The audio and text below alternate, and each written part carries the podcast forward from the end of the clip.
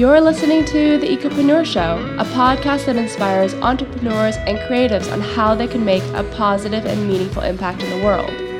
I'm your host, Vanina. Every other week, I hang out with entrepreneurs, business owners, and leaders that are creating real life solutions for a more sustainable future. I feel by having raw conversations with ecopreneurs that'll keep on inspiring us to take action in our own lives. Thanks for tuning in.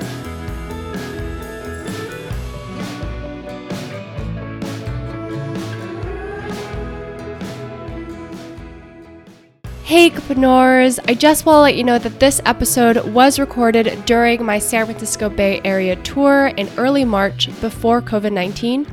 Um, but yeah, the content may be a little bit different, but I truly hope that this will be a small source of inspiration for you during these times. Um, but yeah, I hope you are well, staying safe and healthy, and let's get to the episode.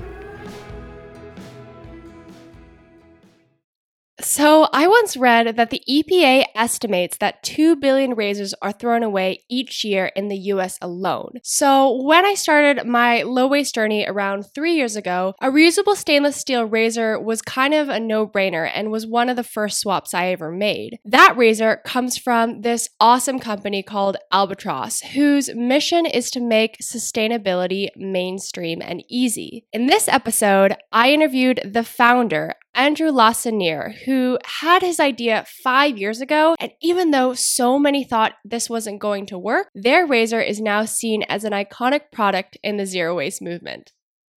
So, Andrew, thanks for being on the show. Ah, thank you. Can you give a quick introduction about what Albatross is? Yeah, yeah, for sure. Um, so Albatross is a green design company. So we want to design products that have a positive environmental benefit. Our overall goal, I'd say, is to make sustainability mainstream. We really believe the mass of people should be sustainable and should work towards this goal. And, you know, right now it's not necessarily anybody's fault, but it's everybody's fault too that we're in this situation. So we're just trying to make it easier for people to live sustainably. And then how did you first get into sustainability? Yeah, good question. I mean, even growing up, I was never a, like a kid who played video games. I was just always outside in nature and the ocean, for sure. Um, but I think like sustainability, almost as a discipline nowadays, I owe it to my brother. And probably when I was in grade nine, grade ten, he was at university, and we were both kind of into like economics. It's a bit dorky, but and then he really opened my eyes to like ah like here are some issues with our like current capitalism model or our current uh, economic models and how we use resources. So um, when i was kind of at that age started to get really into like sustainable energy and and grew from there. Did you major in sustainability or? Yeah so i majored in like environmental economics and philosophy. Wow. and pretty much my focus was the environment and how it intersects economics. Wow. Um, yeah, I thought I would be working at a solar company or something like that. No and way. That never happened, but now we're getting back into it a little bit. So. Oh no way. Okay, so uh, you thought you were going to be in solar, and then what happened? Like, how did you come up? Yeah. So when I graduated university, it was 2011, which was like the worst job market since the Great Depression because there were two years of really experienced people who had been laid off and. Mm-hmm at the time, I decided to turn a, a uh, university project into a business or an attempt at a business. And that was basically, it's kind of Bitcoin, but for sustainability. And the goal is to basically just flood the sustainable economy with money to hopefully create like economies of scale, lower the prices. You know, at the time, people would say, oh, Whole Foods is so green. And there's the joke, Whole paycheck and it's you know they sold plastic bottles and it was expensive and no one could really afford it so it can't make a real difference. So that was an ambitious project. It didn't work out when bitcoin came around. Wow. No, yeah everybody was like concerned with bitcoin and the, that ecosystem and so I jumped into the sailing world for a couple years and regrouped and yeah. Can you talk a little bit about that too? Basically, I was fixing sailboats, delivering sailboats, racing sailboats, living on a sailboat. Just That's awesome. Pretty much always on a on a boat or fixing a boat and yeah it was really great really rewarding got to spend a lot of time in the ocean see actual albatross see whales dolphins lots of things, right? Um, so it was definitely an inspiring place to then kind of incubate the ideas for what became Albatross. Did you see a lot of plastic pollution? Was that kind of like the catalyst for it? Or? Yeah, I mean, you definitely do. And, you know, I mean, even certain beaches that you'd end up on, you just covered covered in plastic and it was like whoa this is crazy um, but yeah you definitely see you know plastic in the middle of the ocean and i think you know i think a lot of people confuse the garbage island as this um, actual island, and it's it's really not as obvious, but then it is when you're like we're in the middle of nowhere, and look how much plastic there really is. So, so you started seeing that um, and you were sailing but then how because it's so interesting because albatross i mean you're like a your business is like a pioneer especially in the zero waste industry i feel like because everybody uses your oh, razors oh, and things you. like that. yeah it's i mean i'm super stoked that you're here. Yeah so you were sailing and then how did you how did you come up with the idea for albatross? Yeah i mean i was thinking because basically when the first company i was working on failed after college you end up really tired and with no money. And so I was like, okay, we're going to regroup and we're going to keep the, the dream alive of designing products to create sustainable solutions, which I just happen to like really enjoy thinking about that stuff. I think at the time, you know, it just everything clicked. Like my brother actually got me one of these razors. And I was like, this is so nice. It shaves so well. It's so cheap compared to any other option. And you're literally potentially eliminating an entire waste stream. And you know, two billion plastic razors are thrown out every year in the U.S. Baffles me. Yeah, so it was just kind of like a, a no-brainer first product for me. It clicked, and we started working towards that goal. And your business is it's been around for five years, right? Or how? Yeah. Okay, okay. So I mean, officially four, I guess, but yeah, really four and a half. Okay. Still a long time though, especially in, I feel like there's so many sustainable businesses that are popping up. The fact that you've been around for five years is pretty incredible. So, how did you create? Who, who did you source from? How did you kind of build the product and the model? And right, right, yeah. So you know, I started looking around for a factory. I have some friends that involved in similar things, so definitely sought their advice and just really try to turn over a lot of rocks and find the solution that was right. We actually have a newer razor now, which is the only, there's three different types, but it's a, a new razor line, which is much better. And like we're super happy. Is that the butterfly it. one that opens um, up, or which one is that one? It's the flagship line. Um, so yeah, now all of our razors are the flagships, and there's wow. a three piece, a butterfly, and an extra long butterfly. But yeah, so, you know, it's really good. It's a little scary too to like, at some point you've just got to make decisions and go for it. And you know, at that time, everybody thought I was crazy. no one thought it even had a chance of working. And I mean, it has, and you know, now we've actually uh, created a lot of good in the world and gotten rid of a lot of plastic shave. Now, you know, I think the trick is to just keep that going, keep the momentum going. And did you feel like there was any tension when you first introduced the razor to customers? I mean, I definitely wasn't very good at, good at it. I remember I had razors and I was like, I need to get some sales and building everything. And I was like, okay, I'm gonna walk around Berkeley where we started and just go to some stores and try to sell some razors. And I came to the first store and I was like, okay, here it is. And I just like opened the door and jumped in and was like, hey, and like try to start selling them razors without any preparation, without any idea of what I was going to say. And then they didn't buy any, but it's okay. it probably wasn't the best store for them. But then, you know, I did that a couple times and um, it got better and I was able to sell. And there was a point too, I remember. I mean, like super broke trying to sell this and literally was walking down University Avenue in Berkeley and there is a vegan store that just opened up and I didn't even know it was there. And I was like, I'm gonna go in there. Like, I really need to sell razors, or we're gonna have like issues. With went in there, and really nice lady, Michelle, and she was like, Yeah, I'll buy some. And I was like, Oh my god! And then she like wrote me a check right then for like 150 dollars. I was like, I just sold some razors. This is great.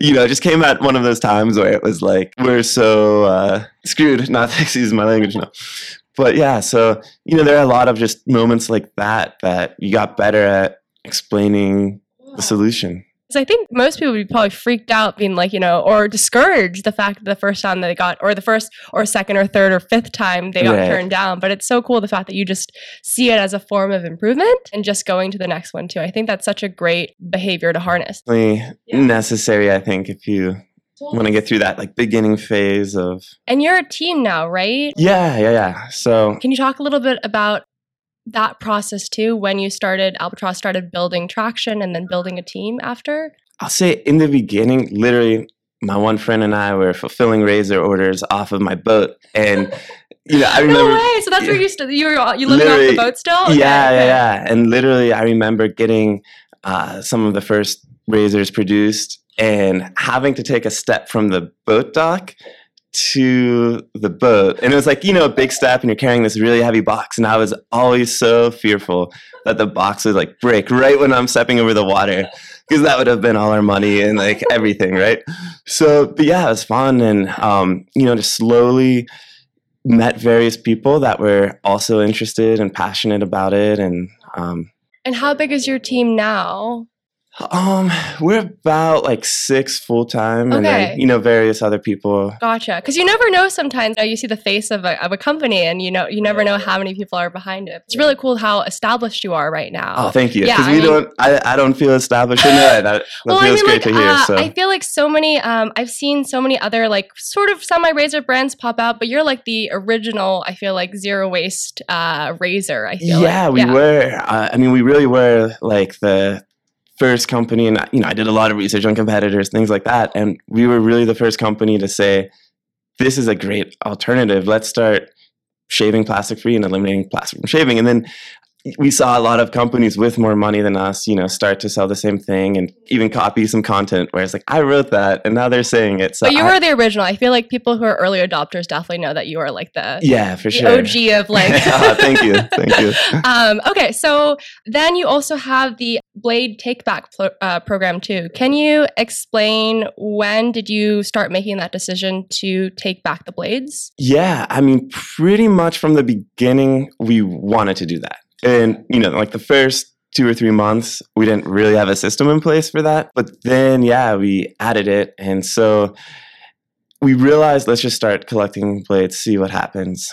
And then we also have extended the Blade Take Back program to not just our blades, but every brand of blade. And so we just want to encourage people to, to send their blades back to us. It definitely helps with like our Take Back Ware upcycling efforts. And so our goal right now, and we're far from it, we still are working through some things, making it easier for customers, really expanding like the retailer drop off side of it. But our goal is to get the number of blades back that we sell every year.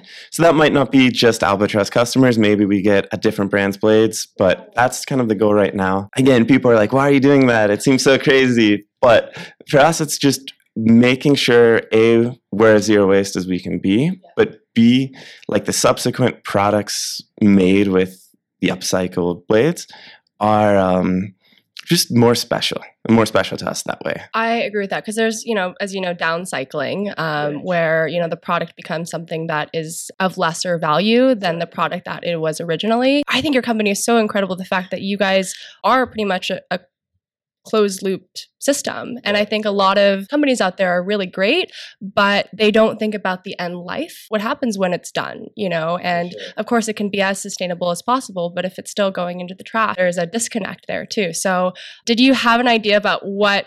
What was going to happen to the blades after, or did you guys just have like No. a pile? Okay. Yeah, so we basically were like, let's collect as many as possible and then try to figure it out once we like figure things So out. did you guys have just like a stack of blades somewhere? yeah, and, just, okay. and we had like just running ideas, probably a list of like 20 different potential products because, you know, it's tricky because the supply from that isn't super steady and you've got to really grow it. And even still, we've got to really grow it. But yeah, we finally then settled on our, our Take Back Ware, which is a fork, knife, and spoon for on the go. And it's, it's really cool. But at the time, early on, I mean, in my mind, I was like, yeah, but people have silverware at home. Like, why do they need this bamboo silverware set or this other silverware set? Can't they just bring their fork and knife from home?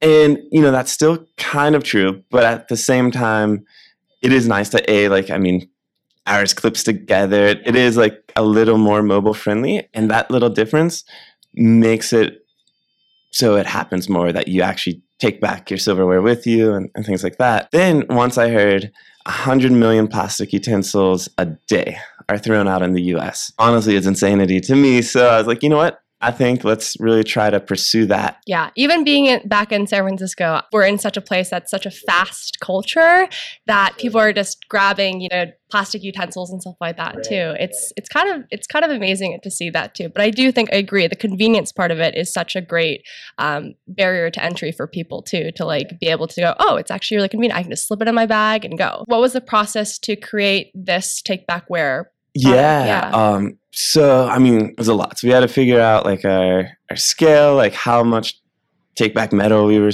were receiving. And then, you know, we did go through the motions basically on several different products, not just that. And, you know, it's really just about evaluating what made the most sense. And what other end, ones did you uh, were trying to make? Um, or? We were thinking like cups or, you know, containers, but they're just, that was trickier for several reasons. And we even open it up to like our entire customer base and like send us ideas if you have them. And we got some cool ideas. I mean, some people are like, could you make me a golf driver? And it was like, hmm, that's cool. I guess we could.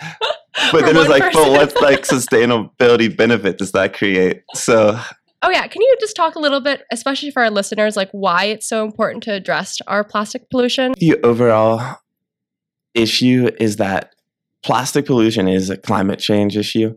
It's all the same kind of imbalance in our society. And plastic pollution specifically, it really does leach chemicals into the water.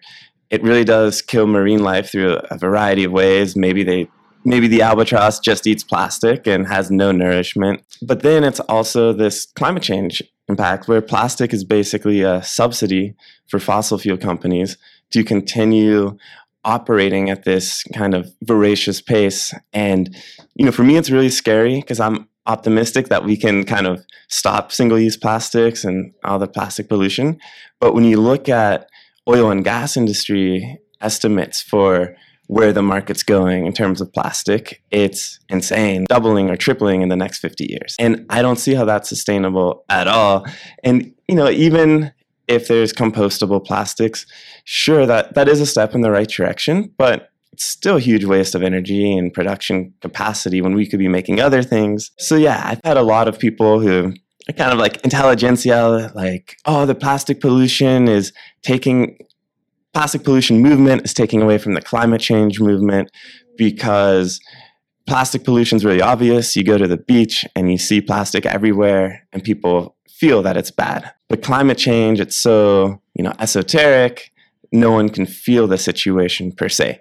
And I disagree with that though. Again, I think it's one and the same uh, sources of the problem. And so we need to just kind of address it all and create a more of a natural contract with, with our earth and how are we going to make sure it thrives so we can thrive. I agree 100% too. Do you think that because of China's ban to recycling that that's also going to be a huge impact? Yeah, I mean that's helped in Europe. It's, you know, there's a lot of different single-use bans coming in and yeah, I think there there are a lot of governments do making good decisions when it comes to this because it is a problem. It is harmful to people and the corporations making all the plastic stuff are externalizing all of these negative costs onto society. And it just doesn't make sense to keep allowing that to happen. Um, in this country, I think we need to address some of the kind of corporate government relationships a little better. Well, a lot better, to be honest.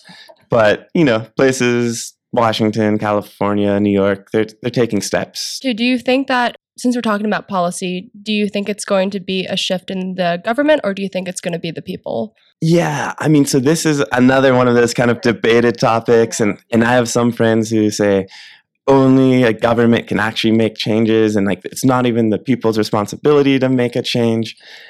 And yes, I would love government to intervene, but I don't think we can rely on government. And I think like for me, being perfect when it comes to say a zero waste lifestyle or low waste lifestyle is just being conscious of what you're doing and, and do your best to do the right thing. And slowly by slowly, as we do that, I think the systems will change and, and operate more sustainably. At the end of the day, like if you can win a crowd of people I think we can win. You're such a positive person. Ah, and Oh, also. I mean, like I said, you've had the business for so long. How do you stay inspired? Well, it, it definitely like is not always easy, um, especially in the last few years. I, think American politics has been very bad for the environment, and yeah, it is hard. I mean, and sometimes like it literally it makes you sad, but at the same time, like even I think yesterday, Monday, I was down at the beach at the ocean. It was just such a beautiful day, and I called my girlfriend like, "We can do this. We've got to like literally save it. Let's like come home tonight and brainstorm more ways we can save the world, quote unquote." Um, but yeah, so I think for me, like honestly, the ocean is my church. I try to surf every day, and if I don't surf, I'm probably sailing. But literally, it's like you know, I need to just go in, and it's it's super humbling. There's big waves, there's dolphins, sharks, everything else, but it's also just a magical place, and you know, so getting out into the ocean every day is like cool. Now I'm gonna go to work and try to protect that. Have you always, since you started Albatross, always made it the habit to go and surf and make sure that you do that? Because I know that so many people can get so wound up in um, building the business, but forget to connect with the environment and remember like what we're actually fighting for. It's only in probably the last year that I've been able to say I'm gonna like try to surf every day, wake up.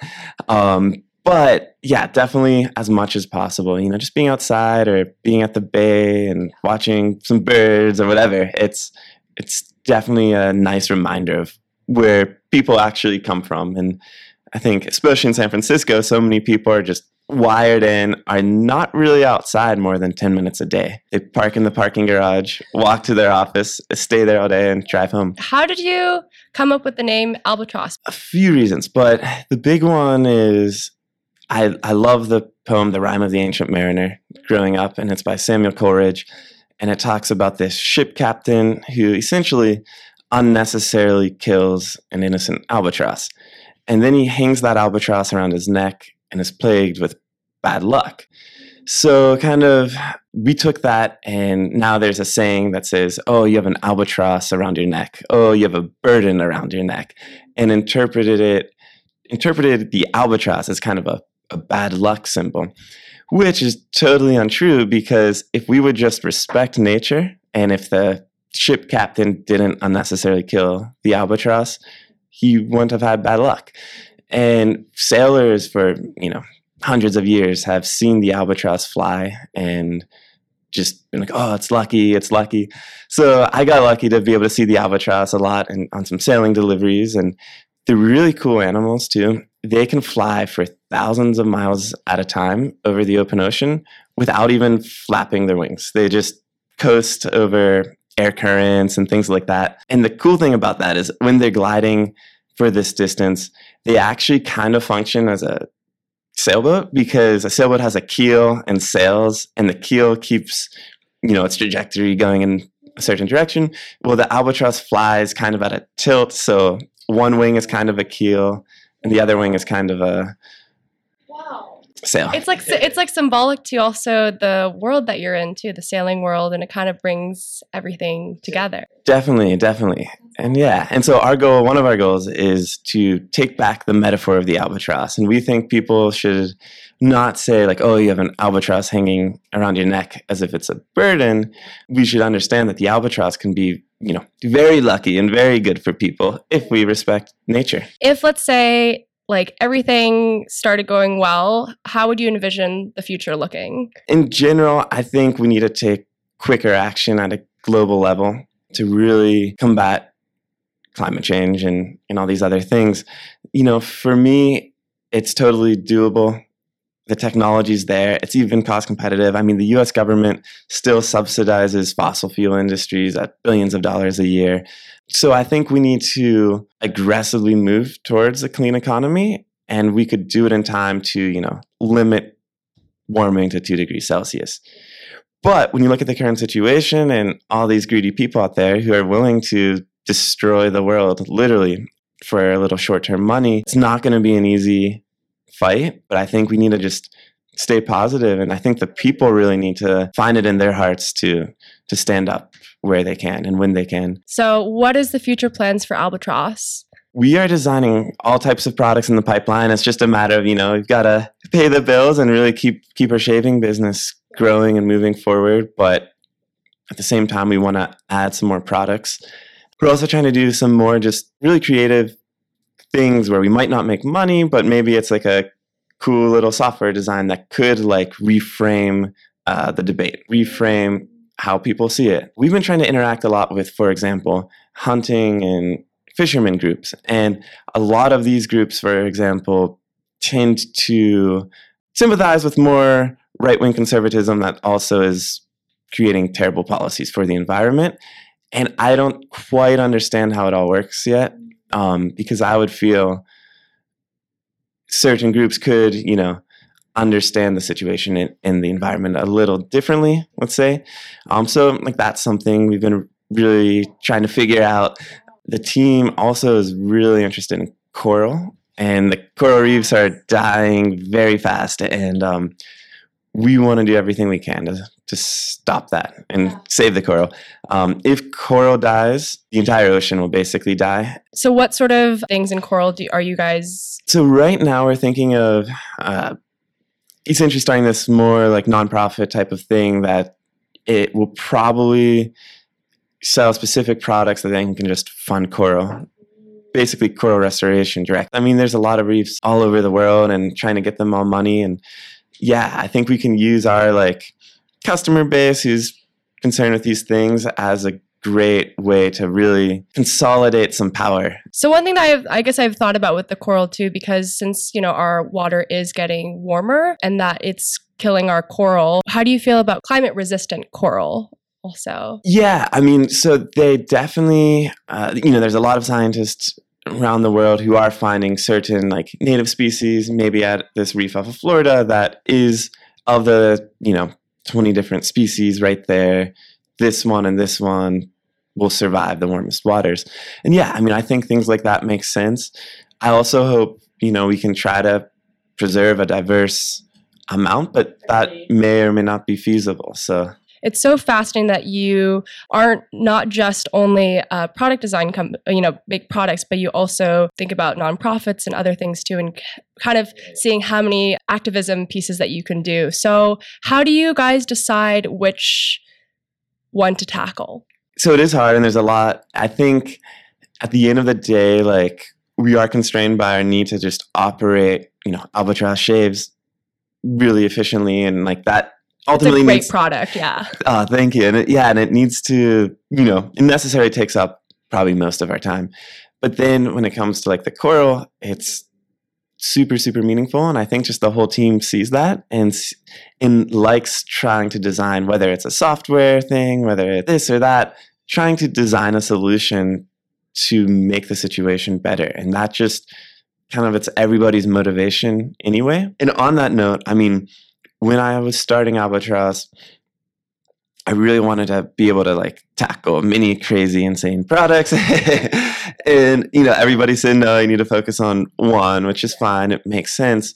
But it's been my goal. So I was talking to a, he's a boat owner that I race on his boat, also genius. And, you know, he's like, well, just, you know, prove yourself with a couple products and then you'll be able to do a couple more. And, so we, we did that and now that we have Take Back Ware granted it's only forks and knives and spoons but the process is actually really cool. So i think we're like moving in that direction where we're getting a little more uh, confidence from you know the outside community that we can design and do crazy things. Do you see Albatross being tons of products and things like that too? Yeah, I mean, but very like different products. Like we're working on a living roofing panel right now. You know, we're working on like an evaporative cooling uh, system. Okay, okay. So what's a living? Sorry, what what is that? It's just kind of an easy way to to grow plants on your roof. Oh, and, heck yeah! Um, you know, if you look at like kind of the the concrete footprint in the world, it's huge now, and so if we could at least make the roofs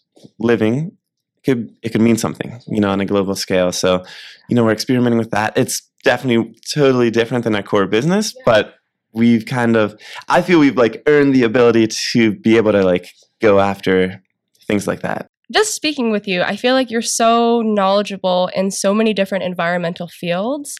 How do you stay in the know? Well, it's funny because I used to fe- I used to feel that I was very in the know and just on top of every little advancement that came out. Now, you know, so much is happening every day that it is kind of hard to stay up to date. But I would just say, honestly, reading a variety of different sources on various issues, whether it's The Ecologist or a, a new book, just even if you skim the book and Yeah, do you have any favorites right now or like top? one book I love, for example, is it's called Switch, and that's just about how to create like behavioral changes, and it it relates uh, behavior as a person who's the rational part of the decision making process, riding an elephant, which is like this big emotional thing that's kind of hard to control at some points, and then the elephant walks on a path, and the path has to be right in order to get the person and the elephant to go down it. Um, so probably the emotional aspect is the biggest thing to really get people to behave a certain way. But I think I've been, especially lately, thinking a lot about the path. Like, how can we make not using plastic silverware easier? How can we make not taking a to go cup easier? And I think that's the path. That's like kind of the system. And that's why, you know, it's not necessarily anybody's fault if you end up drinking out of a plastic water bottle because it's that or dehydration. It's not necessarily their fault, but could we have made a water fountain instead? I really like that that you're because I think a lot of people can you know point fingers and say you know oh you're not doing this or you're not doing X in kind of an almost a shameful way. Right, right. But I love the fact that you're just saying that it's almost a behavior too, something that we've created too that's just convenient. What is the best piece of advice you can give to somebody? Definitely, it does harken back to, to what we were just talking about, which is you know, haters gonna hate, and there are going to be a lot of haters. And if you actually, if if you're a firm believer in the idea, just try to push through. I basically now like totally disregard what most people. If if people are negative and they say something negative to me, I just completely disregard it and probably like them less after. Great. But um, I'm yeah, the same too. yeah, I mean, you just have to, I think, be positive, be confident, and give it a try. Not everything's going to work, so be adaptable. There were definitely a lot of haters when we started, and so happy I didn't listen to anyone. You're such a positive person, especially um, having the business for so long too. And yeah, I think it's such a great behavior to harness. Do you have any secrets on how do you stay positive? Go surfing every day. Okay. um, yeah, you know, on that note, it's funny because I'm talking about it a lot lately, but I had a principal, Dr. Butterini, back when I was growing up, and Great name. Yeah, right. And he used to give these really enthusiastic speeches, and he would bring like the green giant can of peas. And the pea was like a positive and enthusiastic attitude. And he would tell a story about like these two twins, I'm sure it was made up, right? One was very negative and would wake up every day like, oh, I have to go to school. Like, oh, this sucks. I'm tired. I want to do this. Oh, after school, I have to go to like band practice or soccer practice. And then he was like, but the other twin woke up and was like, oh man, it's so good. I'm alive and I get to go to school today and learn and see my friends. And like, I get to go to soccer practice and exercise. So in his story, I mean, he's very good at telling this, but you know, you just really realize a positive attitude is everything because it, the world is not always a fun place, but if you can just stay optimistic and be positive, you're going to feel better. And when you feel better, you're going to perform better, you're going to live better. And How can people connect with you? yeah, if you want to get in touch, the best email is hello, H E L L O, at albatross, A L B A T R O S S, designs, D E S I G N S dot I T. It's also our website, albatrossdesigns.it. Um, our Instagram is albatross underscore sailing. And people ask, why isn't it like albatross shaving? And we started from sailing roots, I think, and just kept it. So, I love it. Staying true to your value. oh yeah. Well, Andrew, thank you so much for being on the show. Thank you. Really appreciate it. Hey, ecopreneurs, thanks for tuning in. If you've enjoyed this episode, come on over and join me at The Ecopreneur Show. I'd love to hear your story and what positive impacts you're making in the world. Anyways, hope you're having an awesome day, and I'll see you in the next episode.